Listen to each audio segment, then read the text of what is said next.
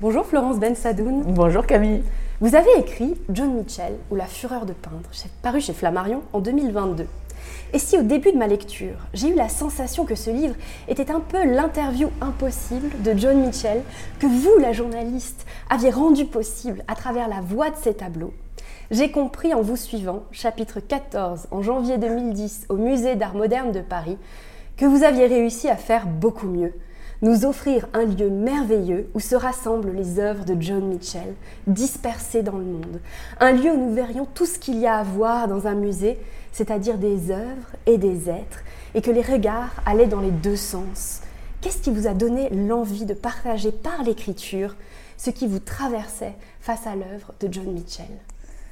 Alors, pour être honnête avec vous, au tout début, je voulais en faire un film. Parce que je pense qu'il faut les voir, les œuvres, pour les, pour les ressentir. Alors, dans un film, on ne les ressent pas comme quand on les a face à soi. Mais euh, mon idée était de faire un film, puisque moi, je suis journaliste cinéma, et que euh, ça me semblait la, voie naturelle pour moi. Et puis, les choses sont comme elles sont. Il faut un producteur, j'en avais un. Et puis, ils ont une chaîne de télé devait accompagner la grande exposition qui a eu lieu à la Fondation Vuitton l'année dernière. Et euh, un autre projet a été choisi plutôt que le mien. Donc, suite à cet échec, euh, parce qu'honnêtement, c'était un choc parce que vraiment, j'avais tellement envie de montrer l'œuvre de John. Euh, j'ai une sorte de Bruce et puis, je me suis dit, qu'est-ce que tu sais faire d'autre? Et donc, je savais un peu écrire et je ne pouvais pas garder tout ça pour moi et j'avais envie de, de, partager mon amour fou pour elle. Vous vous désignez comme une regardeuse, mais votre rapport à la peinture de John Mitchell est bien plus entier que cela. Tout votre corps réagit face à ces toiles. Pourquoi avoir choisi de créer ce mot pour personnifier celle ou celui qui ressent la déflagration d'une œuvre d'art? Le mot regardeuse? Oui. Parce qu'en fait, c'est toujours la position, toujours ce que je me demande quand je vois une exposition. Et depuis des années, avant même d'avoir rencontré une toile de John, je fais les expositions très très vite. C'est comme si euh, j'avais rendez-vous avec un tableau. Donc je vois bien que les gens s'arrêtent devant tous les tableaux, qui sont beaucoup plus sages que moi, qui lisent euh, tout ce qui est écrit sur les murs. Et moi, au contraire, je vais comme ça, jusqu'à m'arrêter face à quelque chose. Parce que je regarde quelque chose qui me regarde. Et c'est ça que j'ai recherché. Et j'ai aussi appris, que même dans un tableau abstrait, ce qui est plus compliqué à expliquer mais facile à ressentir, en fait, on cherche toujours quelque chose de soi dans un tableau, qu'on reconnaît. Et donc, je cherche. Euh, c'est très, peut-être narcissique, hein, mais euh, je vois bien que l'émotion naît, ça, nous évoque quelque chose de très personnel à chacun. C'est vrai qu'on n'aime pas tous les mêmes tableaux vous montrer sans nous permettre forcément de voir en regardeuse, en regardeur, les œuvres. Car si aucune peinture de John Mitchell n'apparaît de manière distincte dans votre livre, les photographies de l'artiste accompagnent les étapes de votre voyage avec elle, qui est presque une enquête. Des photos d'amis, des photos accompagnant des articles de journaux. John Mitchell nous regarde autant que nous la contemplons grâce à vous. Pourquoi ce choix de photographie? Alors il y a aussi un choix légal. parce qu'on ne peut pas euh, mettre un tableau de John Mitchell sans euh, la validation de la fondation américaine qui est très très regardante. Et, de toutes les façons, j'aurais aimé mettre un tableau quand même. Mais euh, je suis fascinée par sa peinture, mais je suis fascinée par la femme aussi. Et j'ai eu cette chance inouïe de rencontrer Marion Calter, qui est la photographe, qui n'a connu John qu'une seule journée, et en fait, tout s'est fait autour de ce livre par des rencontres, quelqu'un qui connaît quelqu'un qui, qui, que quoi. Et je me suis retrouvée chez Marion Calter, dans sa cuisine. Elle m'a sorti une planche contact, et c'est la couverture du livre. Et je vois John face à des tableaux qui sont de dos. C'est quelque chose de inouï parce que moi, j'adore regarder derrière les tableaux, même euh, les tableaux de quelqu'un d'autre. Hein. Il y a toujours une histoire qui est racontée, il y a des, c'est estampillé, c'est signé, il y a des dates, ça raconte une vie. Et, et après, donc, comme c'était une vraie enquête, dès que quelqu'un l'avait connu, je leur demandais de fouiller s'ils n'avaient pas une photo, quelque chose. Et j'en ai eu quand même, euh, j'ai eu la chance d'en avoir beaucoup. il y a la galerie Jean Fournier aussi, qui était la galerie de John à Paris. Jean Fournier était son galeriste. Et là, eux, ils avaient des archives, un trésor. Quand j'ai ouvert cette boîte, c'était magnifique. Tout comme une œuvre peut venir résonner avec vous au point de vous bouleverser, il y a les photographies d'hommes et de femmes qui peuvent venir s'inscrire dans notre quotidien comme dans une généalogie choisie. Peut-être parce qu'elle nous rassure, peut-être parce qu'elle nous provoque à nous dépasser. Je pense au passage où la cinéaste, justement Claire Denis, vous confie avoir une photo de John Mitchell chez elle, avec qui elle prend son café. Comment est-ce que l'artiste derrière l'œuvre peut être tout aussi important dans la fulgurance, la déflagration de ses effets sur nous? En fait, comme moi j'ai eu une déflagration devant un tableau, sans savoir si John Mitchell était un homme ou une femme, je ne savais rien de ce peintre. C'était juste un, triptyque sublime euh, au MoMA. Euh, donc c'était ni un homme ni une femme pour moi au début. C'était vraiment que le geste et la couleur, quelque chose qui m'a euh, absorbée puisque je suis rentrée dans la toile et j'ai nagé dedans. C'était vraiment physique hein, et c'est toujours physique. C'est ça qui me fascine, c'est que les années passent, j'ai beaucoup travaillé autour d'elle et, de temps en temps, récemment j'étais dans un musée américain, je sens que derrière le mur il y a un tableau il y en a un. Donc c'est quelque chose de, très... je pense que c'est assez rare, je suis très ravie d'avoir cette relation particulière avec elle. Mais quand j'ai découvert la femme qu'elle était, en plus de la peintre, une femme écorchée vive, une femme puissante, une femme fragile, une femme dure, très dure, euh, évidemment, je me suis dit, j'aurais pu la connaître puisqu'elle n'est morte en 92, donc j'aurais pu me, me la, croiser, j'aurais pu savoir avant, mais je ne l'ai découverte qu'en 2007, donc j'étais complètement ignare avant. J'aurais adoré euh, l'interviewer, mais je pense que ça n'aurait pas été un exercice facile. Oui, parce que vous voulez raconter ces interviews qui ont eu lieu euh, à Véteuil normal. Oui. Et c'était pas forcément un exercice, comme vous dites, facile. C'était, euh, c'était une épreuve. Fallait passer une sorte d'examen d'entrée. Un examen de passage, exactement. Et il y a parfois des journalistes qui sont ressortis en pleurs. Parce qu'en fait, elle jouait le rôle. Elle a beaucoup fait de psychanalyse. Elle était très analytique. Elle, elle, elle n'aimait pas tout ce qui était faux. Il fallait être. Euh, il fallait, elle dit d'ailleurs, il y a un documentaire qui existe sur elle qui est magnifique, qui a été réalisé par une femme qui s'appelle Marion Cajori et euh, qui était, qu'elle avait connue petite fille, donc elle s'était laissée filmer dans son intimité chez elle à Véteuil, parce que étonnamment John parlait français. Euh, donc ça c'est assez rare parce que souvent les Américains, même ceux qui vivaient en France depuis des années, ne parlent pas français puisque tout le monde est censé parler anglais. À cette époque-là, c'était moins vrai. Euh, Marion était une Américaine aussi et elle à un moment donné, elle lui dit Les Français ne comprennent pas et ils me, ils me disent que je suis trop directe. Parce qu'elle, elle dit ce qu'elle pense. évidemment, nous, on a beaucoup plus de, peut-être de diplomatie et de façon de parler euh, plus mesurée qu'elle. Mhm. Mais elle, elle, elle, y allait franco. Bah, les mots justement de John Mitchell ouvrent vos chapitres. Elle nous parle grâce à vous d'art, de couleur, de liberté. J'ai noté cet extrait. Le monde de l'art, le milieu, comme vous dites, est devenu abominable vraiment dégueulasse. Je ne veux rien avoir de commun avec lui, avec ces gens, dans les galeries, à la FIAC, partout, qui achètent sans regarder le tableau. Ils ne demandent que deux choses, la signature et le prix. C'est tout ce qui les intéresse, pas la peinture. C'est par rapport à ce monde que je veux être libre. Je veux pouvoir dire merde quand il faut dire merde. C'est ça, être libre. Si Joan Mitchell a pu vivre de son art, notamment grâce à des moyens qu'elle tenait de sa famille, elle en a fait bénéficier de jeunes artistes mm. en les accueillant, en leur offrant aussi des œuvres, alors signées ou pas signées, parce que la signature c'était quelque chose qu'elle choisissait de faire ou pas. Pour les temps difficiles, donc, une ambition que la fondation qui porte son nom, dont vous avez parlé, perpétue.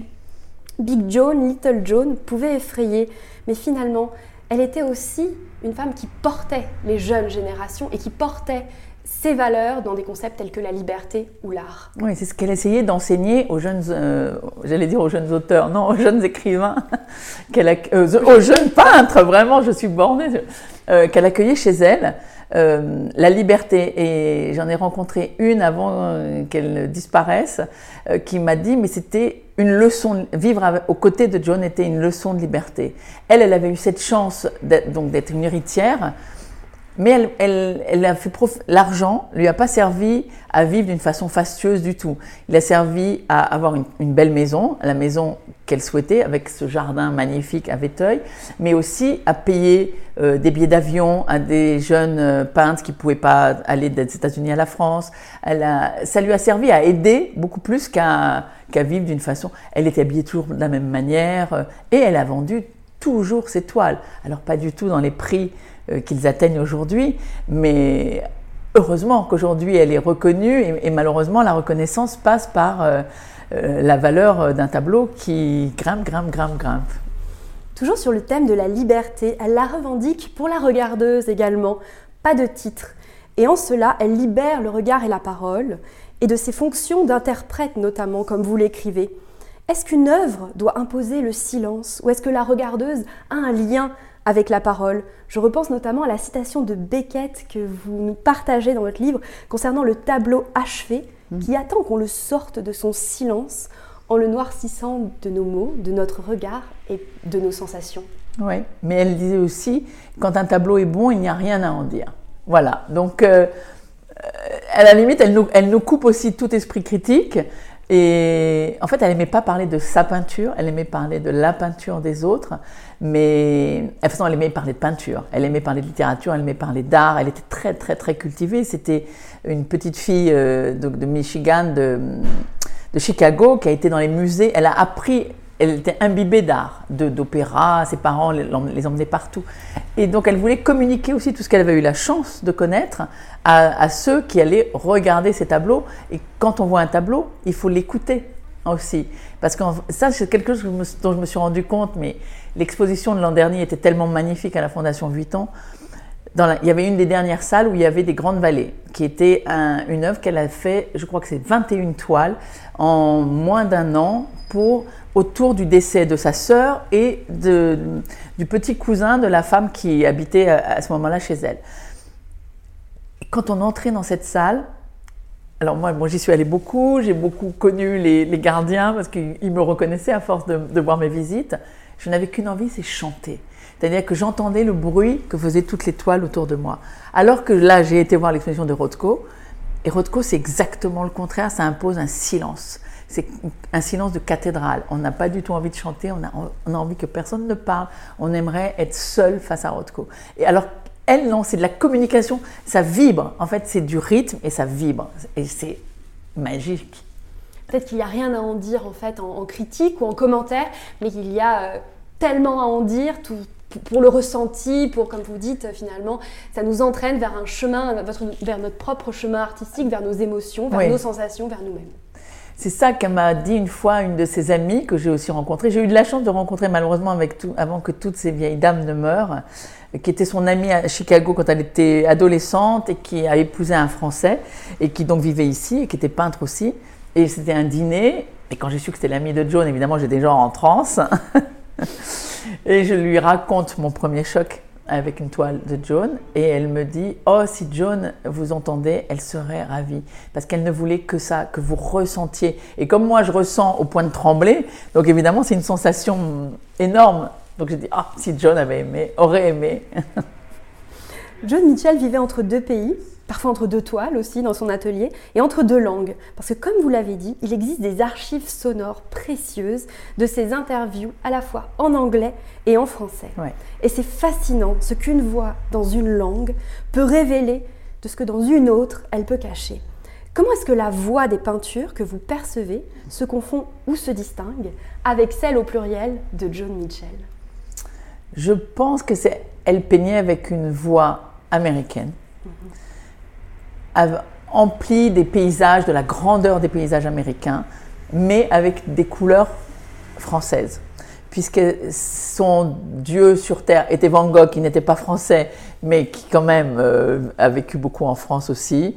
Euh, c'est aussi euh, Cézanne, et pas du tout Monet, mhm. comme mais je dois dire que l'année dernière, quand il y a eu l'exposition Monet-Mitchell, au tout début, je me suis dit, oh non, ils l'ont pas associé à Monet alors qu'elle n'aimait pas Monet. Mais en fait, c'était très intelligent. Les gens sont venus voir Claude Monet et ont découvert John Mitchell. Mais elle avait un amour de la France, des pays, des jardins français, des fleurs, de, qu'elle a réussi à. Elle avait tellement englobé en elle toutes ces couleurs qu'elle a réussi à les mettre dans, dans les toiles. À les traduire. Oui, les traduire, exact. C'est une traduction, c'est exactement le mot. Oui. La parole est aussi peinture pour John Mitchell, qui est synesthète. Quand elle déclare Je peins des paysages, remémorer que j'emporte avec moi, ainsi que le souvenir des sentiments qu'ils m'ont inspirés, qui sont bien sûr transformés. Je préférerais laisser la nature là où elle est, elle est assez belle comme ça. Je ne veux pas l'améliorer, je ne veux certainement pas la refléter. Je préférerais peindre les traces qu'elle laisse en moi. Est-ce une manière de nous dire qu'elle nous peint une histoire? Qu'elle est aussi un peu écrivain à sa manière, écrivain de la couleur mm. Et qu'elle elle nous parle aussi de sensations. C'est pour ça qu'elle se différencie beaucoup de Claude Monet. Elle ne veut parce que Claude Monet, il prenait son chevalet, il sortait dehors et il peignait ses tournesols, ses nymphéas, ce qu'il voyait. Elle, elle passe sa, journée dehors, dans son jardin, où elle a planté des tournesols, en hommage à Van Gogh, où elle, elle s'emplit, elle ne peint pas la journée, elle attend la nuit, elle va dans son atelier avec une lumière électrique, elle restitue la sensation. Et elle aimerait que la regardeuse, le regardeur, ressente aussi une sensation de nature, mais pas une copie. C'est exactement ce qu'elle fait. Il y a un tableau sublime qui s'appelle Jardin pour Audrey, qui est euh, violet, vert, euh, qu'elle a fait. Alors, elle a fait beaucoup de tableaux, malheureusement, en hommage à des jeunes, ou des jeunes, ou des moins jeunes, mais beaucoup de jeunes personnes qui sont mortes. Et elle peint très vite après, et elle fait des tableaux lumineux. Elle fait pas du tout des tableaux tristes. Et en fait, ce qu'elle cherche dans tout ce, ce jeu des couleurs, c'est la lumière. C'est une recherche éperdue de mettre de la lumière dans ces tableaux. Vous parliez des tournesols et nous sommes aujourd'hui dans un lieu qui met en valeur les fleurs chez De Beaulieu. Donc les tournesols de Van Gogh ont une importance capitale pour John Mitchell quand elle commence à s'intéresser à l'art, mais qui la suivra tout au long de sa vie. J'ai aussi réfléchi à cette euh, exposition qui a eu lieu l'an dernier et je me suis dit ah c'est vrai que en vous lisant on se dit peut-être qu'il aurait été intéressant de confronter ou de mettre en regard, mm. en tous les cas, les œuvres de John Mitchell avec un autre peintre que Monet, peut-être Van Gogh ou Cézanne, qu'elle appréciait également énormément. Qu'est-ce que ça donnerait une exposition justement Mitchell, Cézanne ou Mitchell, Van Gogh? Je crois que ça serait plus difficilement compréhensible parce qu'en fait, la magie de l'année dernière, c'est que la Fondation Vuitton a enlevé les cadres en or de Monet. Et tout d'un coup, tous ces tableaux impressionnistes, qu'elle ne voulait surtout pas être classée comme une impressionniste abstraite. Il y avait un petit courant américain qui l'avait nommée comme ça. Enlevés de leur décorum, sont abstraits, alors que Van Gogh et Cézanne n'ont rien d'abstrait. Donc on aurait du mal à peut-être à comprendre si on connaît rien de l'histoire de la fascination euh, de John. Mais moi, j'adorerais voir ça. Ça serait vraiment, euh, ça serait vraiment magnifique. Au chapitre 12, intitulé Être peintre, pas une femme peintre, vous soulignez les rapports de force que le milieu artistique et la société ont tenté d'exercer sur les femmes dans le milieu artistique. Et je pense à cette fabuleuse bannière de Lee Krasner, Mama Prefers Papa, mais aussi à l'article de Life concernant les femmes artistes de moins de 30 ans, qui m'a rappelé l'ouvrage de Siri Urvest, Une femme regarde les hommes, regardez les femmes. C'est aussi dans cette dimension-là du regard que votre livre nous plonge. Pourquoi est-ce que toutes ces dimensions sont importantes pour saisir ce qui se joue pour John Mitchell sur et en dehors de ses toiles En fait, elle, se défendait d'être féministe, mais pas par euh, provocation, mais parce qu'elle ne voulait appartenir à aucun courant. Donc, euh, comme dans la peinture, on l'avait rangée dans le mouvement abstrait deuxième génération, et, c'est ce que je dis dans le livre, on n'a jamais vu aucun autre mouvement de deuxième génération, si ce n'est ce sont des femmes majoritairement, et les amies de son époque étaient Hélène Frankenthaler, Lee Krasner, Grace Artigan, Hélène de Kooning. C'était facile, mais qui étaient toutes les femmes de quelqu'un. Alors elle aussi, elle était la femme de quelqu'un, euh, d'un autre grand peintre, mais elle n'était pas associée aussi directement que, que les autres. C'était plus une histoire secrète et française, alors que les autres, c'était des Américains. Elle, donc elle ne voulait pas faire partie d'un mouvement féministe, et même à un point quand on organise une grande expo pour elle au Whitney, réalisée par une curatrice, par Marcia Tucker, elle, on dit mais c'est une femme peinte, c'est ça, le slogan. Non, elle est peintre. Il faut enlever la, différenciation. D'ailleurs, ce que moi j'ai ressenti devant sa toile, sans savoir du tout qui elle était, même elle peut-être ça pouvait être Juan Mitchell, comme Juan Miro. Mhm. Euh, dès qu'on dit que c'est une femme peinte, surtout à l'époque, aujourd'hui c'est en train d'évoluer, ça, ça, perdait immédiatement de la valeur. C'est comme si elle était la femme d'un peintre qui s'amusait à peindre. C'est la fameuse, fameuse phrase qu'elle a dit à Niki de Saint-Phal, mhm. qui a changé la vie de Niki de Saint-Phal, quand elle a traité Niki de Saint-Phal, qui à l'époque était mariée avec un, un, poète, un écrivain, Harry Matthews. Euh, elle-même à l'époque était avec Barney Rosset, qui était un éditeur.